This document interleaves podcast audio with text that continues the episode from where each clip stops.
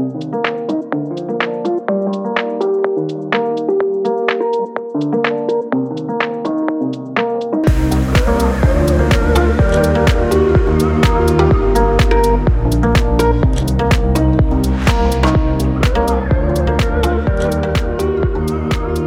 welcome to the Guiding Light on Route 66, a new podcast for the community of St. Frances of Rome in Azusa.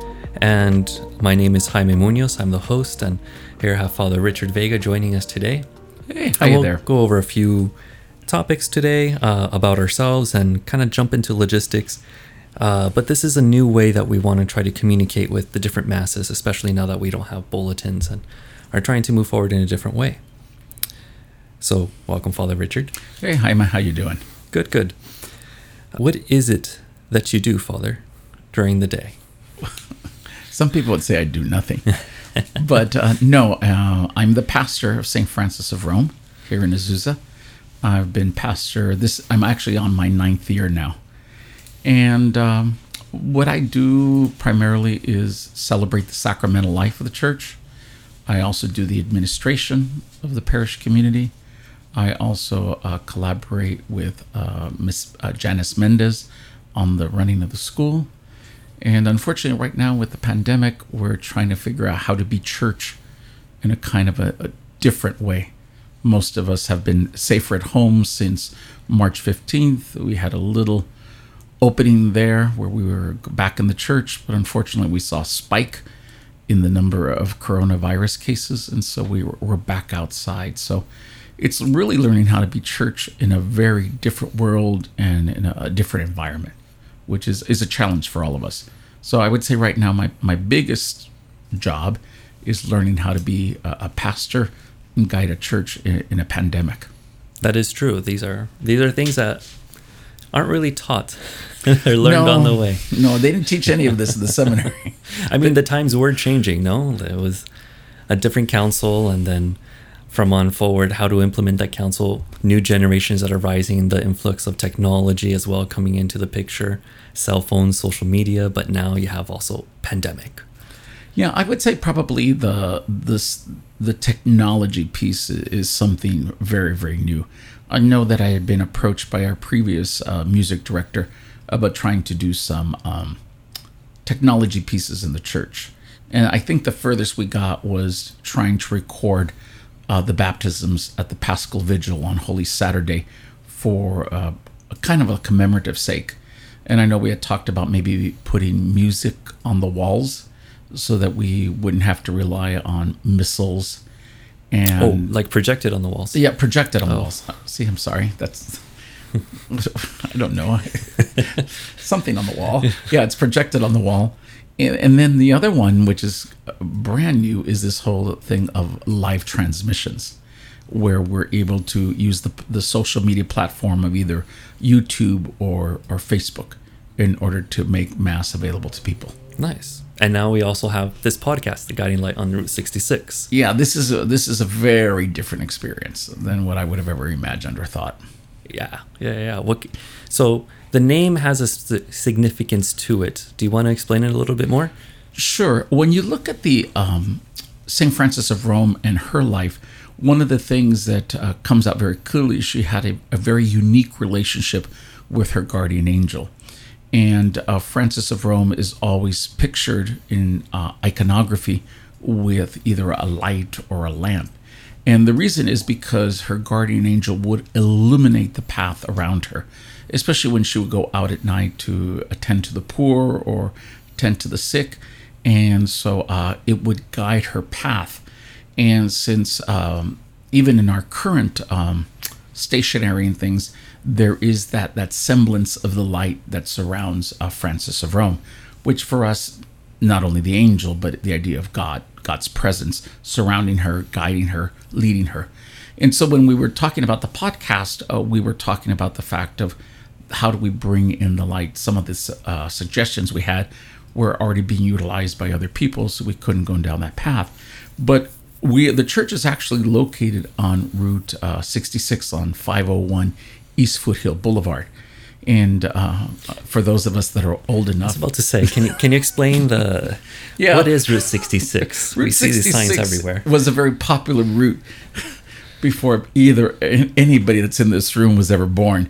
And so, it, it, prior to freeways, prior to planes, trains, and the rest of the gang, there was a um, a direct way to go from the east coast to the west coast, and that was Route 66. And just one road that connected east to west. we would say probably east to west, yeah, because it would come from the other way. You know, out here on the west, this was the forbidden zone, the wild west, the unknown territory. Golden, California. Golden California. It's not as so golden, but it is still Golden California. And so, anyway, when we're talking about this, since the church is located on Foothill Boulevard, and Foothill Boulevard is part of Route 66, and the idea of Frances's light, and the idea that we uh, are called to be the light of Christ in the world by virtue of baptism, we thought the idea of the guiding light on Route 66 would be kind of faithful to our uh, our name as uh, our patron, Frances of Rome, and at the same time our, our role in the world to be that light.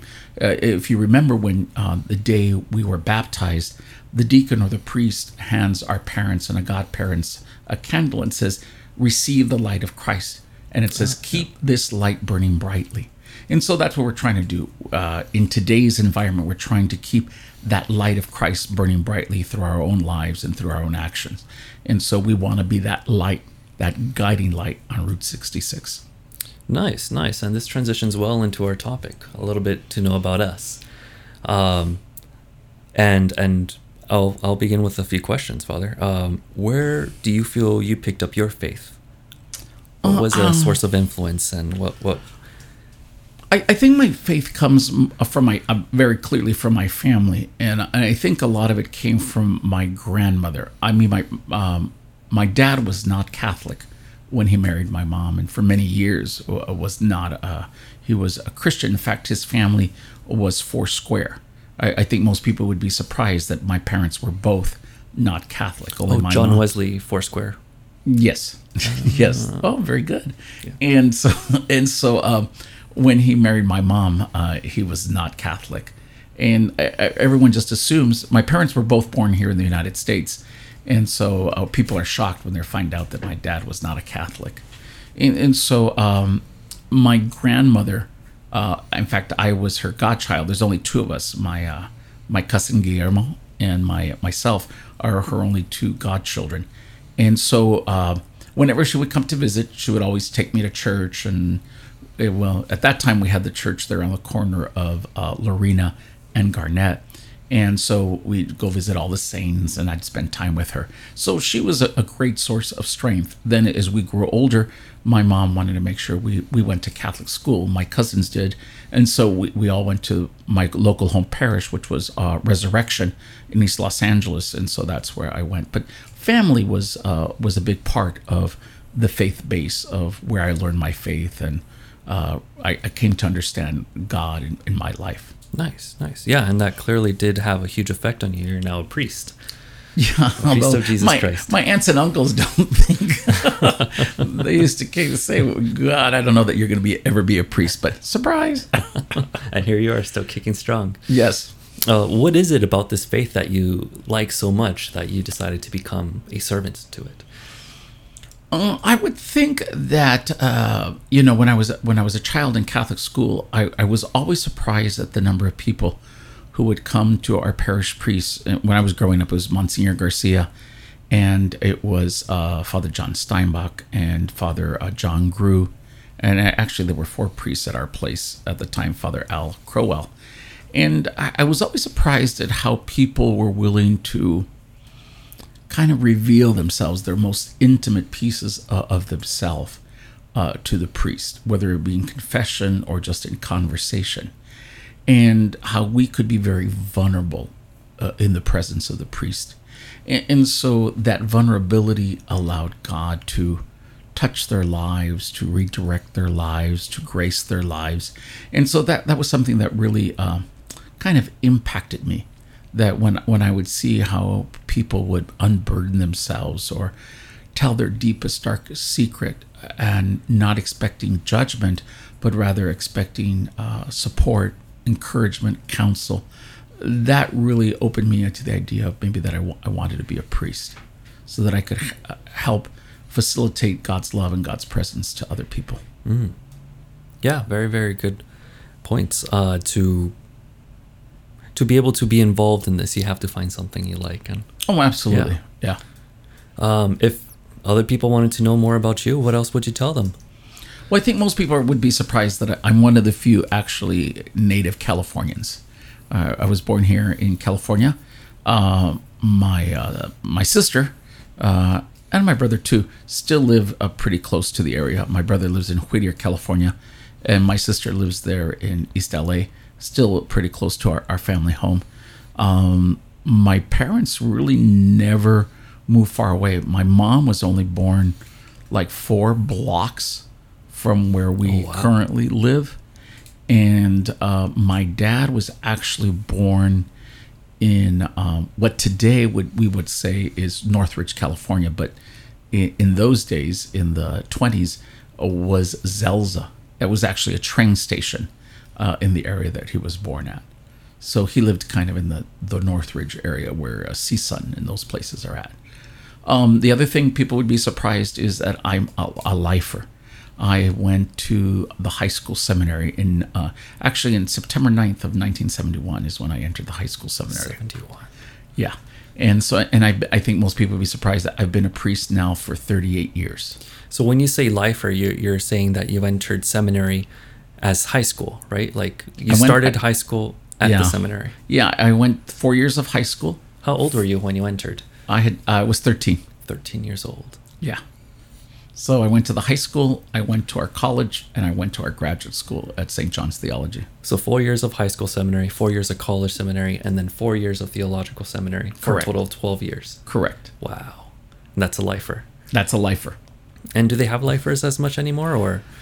No one really uses that title anymore because we don't have a high school seminary. But that was pretty much the uh, the tag that we got. You had to have gone to the high school, and there were uh, guys that would go to, for example, relig- in those days we had the the Capuchins used to have a minor seminary over in uh, La Cañada, and the Vincentians used to have a high school seminary over in Montebello, California, and the Franciscans, the OFMs, used to have a minor seminary up in the um, Santa Barbara area.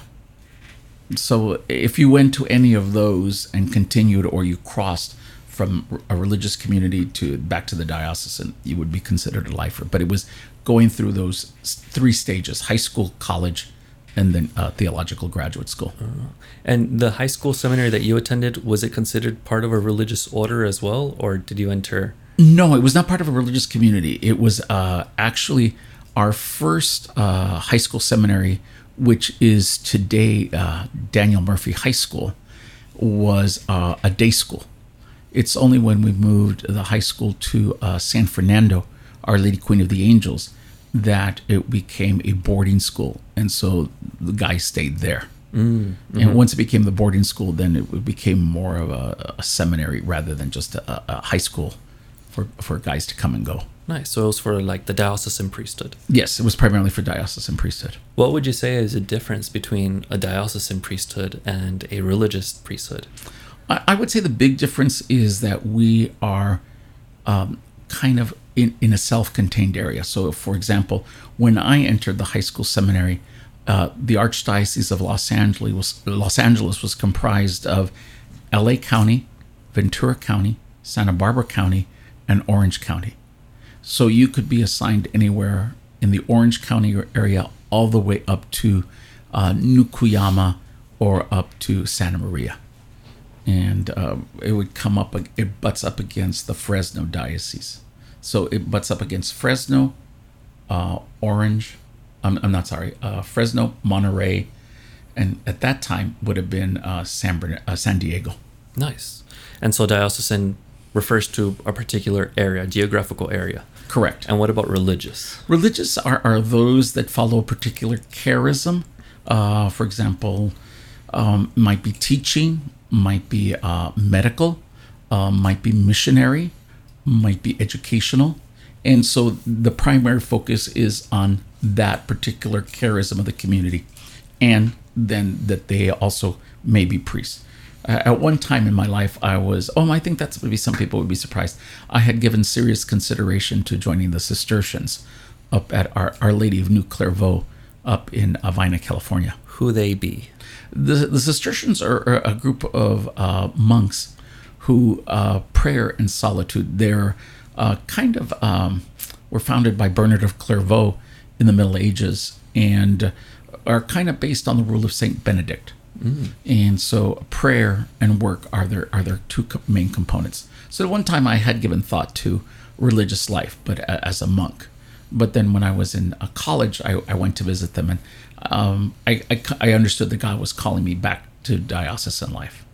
Ah, so you were looking into a life with the Cistercian monks. I was with prayer, work, and solitude. Yes. But here you're now a diocesan priest, surrounded by a multitude of people who constantly try to vie for your attention. What what made you want to make the switch, or what what made you want to confirm yourself with the diocesan priesthood? Well, I think the idea uh, it was when they told me that I, there was no guarantees that I could be a priest. Why that, is that? Well, it, it, at that time, I mean, for religious communities, uh, they don't really need a whole lot of priests, and especially when you're self-contained.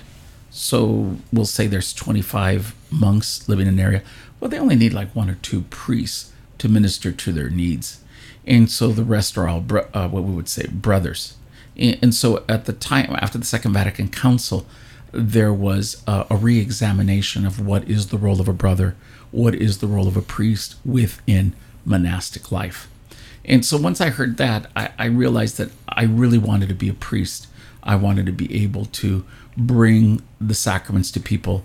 I wanted to be probably more relational uh, to people, even though sometimes it, it, it does get overwhelming. Uh, the, the, key piece is that uh, I need to be a, rela- a relationship person, a relationship to God, relationship to other people, and relationship to myself. So that's probably why I, I chose to continue the the journey on, on diocesan priesthood. Well, I'm glad you chose the diocesan priesthood. It brought you over here to Azusa. Yes, it did. so it, it lets us transition actually pretty smoothly over to our logistics portion of this podcast. Uh, so logistics are, is going to kind of involve on giving you updates on what St. Frances of Rome is doing and uh, giving you news things that new, normally would be in a bulletin or would be announced at Mass. But because things are limited right now, we are now going to do this over the podcast. So, what can you give us um, on some information at St. Frances of Rome, Father? Well, the first thing is St. Frances of Rome is open for Sunday celebrations of Mass. Oh. While may, most people are looking at Mass on the live transmission at 11 o'clock in English, at the 1 o'clock in Spanish, uh, and again via face uh, Facebook or YouTube.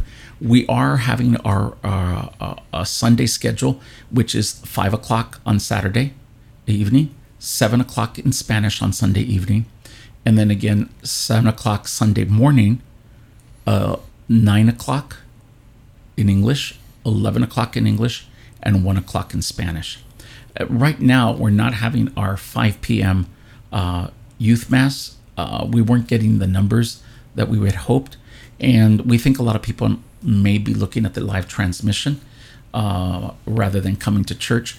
Unfortunately, I, the highest we ever got was 30 people, and the lowest we got was nine. For the five o'clock mass? For the five o'clock mass on Sunday evening. So, right now, we're, we're having only one mass. The five o'clock is not part of our regular schedule. So, when you come to church uh, out in the parking lot, we would ask that you bring a uh, a chair, and at the same time, if you want to bring your own shade, you you bring that, and then you also bring water or anything like that. And again, since we are still very much dealing with uh, the coronavirus, that make sure you you bring a mask. And again, remember the mask is to cover your nose and to cover your mouth, so it must be both pieces that are covered. And we try to maintain social distancing. And uh, again, a family that all resides at the same address can, can sit together. So if there's five in your family, the five of you can sit together, and then six feet between the next person. So we try to do that. Uh, the other thing that is that we are we are hearing confessions on Saturday at 3:30, oh, nice. uh, and that's over on the school side. You park in, in the church parking lot, and then you walk over to the school side. You'll see the uh, school benches or uh, kind of patio, and there you wait, and both uh, Father Mark and Father Rock and myself are out there on the benches hearing confessions. So confessions are available. Also, we are doing First Friday devotions. Tomorrow is First Friday.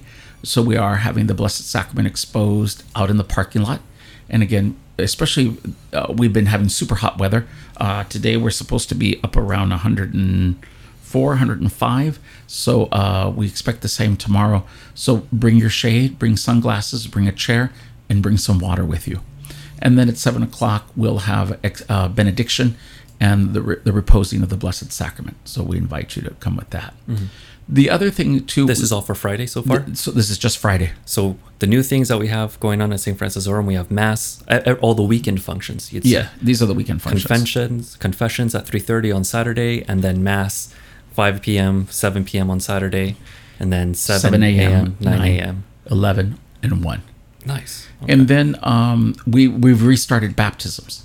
So on the first Saturday of every month, we are having our Spanish baptisms and on the third Saturday of the month, we are having our um, English baptisms.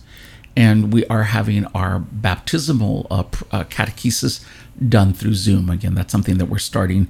Uh, actually, I think we started last night was our with our first Spanish uh, catechesis. So that's going to be continuing as we go forward. And and who can be baptized, Father, and and who should be baptized, and uh, well, who are these for? Well, right now these would be for children that are under the age of five uh, any any child born between the ages of you know one day uh, to four years old can be baptized. Uh, you just need to come either to the office um, between the hours of 10 a.m. and 4 o'clock, or you go to our website www.sfrchurch.org, and you can find baptismal forms uh, on there and then you can just let us know or you can call there's someone answering uh, the phone every day and the, our phone number is 626 969 1829 again 626 969 1829 and you can get some information. Um, we've also started uh, i'm going to jump off a little bit from where you were. Uh, we've also started all of our religious education pro- programs and processes are open. So preparation for first communion preparation for confirmation, uh, preparation for Christian initiation for children and adults, and anyone from five years old who's now in school. So they are what we would term catechetical age, uh, up until 89, 90, 100 uh, can be baptized. And it's for those that need to be baptized, first giving confirmation. Uh, we are going to start a program uh, in January, but you can start registering now for those individuals who were baptized and made First Communion, but for whatever reason never made their confirmation. And so that's going to start in uh, January, but we're beginning the process now. We've also started the period of inquiry for our Christian initiation process for adults and children. Uh, we also are, um, what else do we have for religious ed? confirmation. Oh, and, and just if you already have made your first communion and your confirmation, uh, we have our junior high ministry. So uh, that's going on. And then we have our youth ministry. If you are uh, not making confirmation because you've already made it, or are beyond uh, uh, being a sophomore in high school, we have our, our high school ministry program too. So those are all things that are happening here at the parish. So all religious education programs are open, baptisms, registrations are open, and then you can be baptized uh, during the weekend, Saturdays, the first of the month and the third of the month. Mm-hmm. And then you'll also have First Communion programs open. Uh, when do we begin the classes? When when do classes? I think begin? we're a lot of these programs are going to start in November.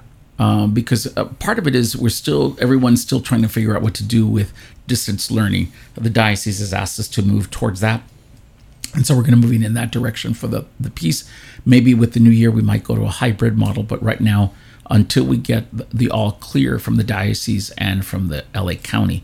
Uh, we're still in the purple phase, so uh, we're uh, still maintaining somewhat distancing, but we're hoping, like Orange County and San Diego County, that have moved to different tiers, that we might be able to move from the purple tier to a red tier. Nice, nice. All right. So that's what we have for logistics at the moment. And uh, we're going to wrap this up real quick thank you very much for tuning in. Uh, thank you, Father, for coming and being able to explain these different aspects of yourself. And mm, thanks for the invitation. St. Frances has, yes. This is something new. And, Very new. Um, but I'm hopeful for what it can do. Yeah, it, it's embarking in a whole different way of, of peace. And, and maybe uh, in one of the next podcasts, we can talk about how we're going to reopen as church once we, we move uh, down uh, a little further down the other tiers. Yeah, yeah, yeah. Once once we get the go ahead from Archbishop, then I think that would be a very very productive podcast. Thank you everybody for tuning in, and uh, we'll try to produce these about every week to give you an update on the parish, and try to make them less than 25 minutes. Here we went a little bit over. Uh, have a wonderful, wonderful day, and I look forward to seeing you guys on Sunday.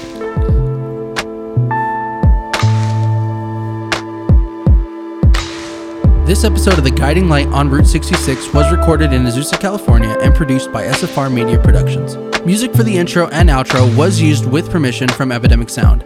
For music like this and more, please visit epidemicsound.com.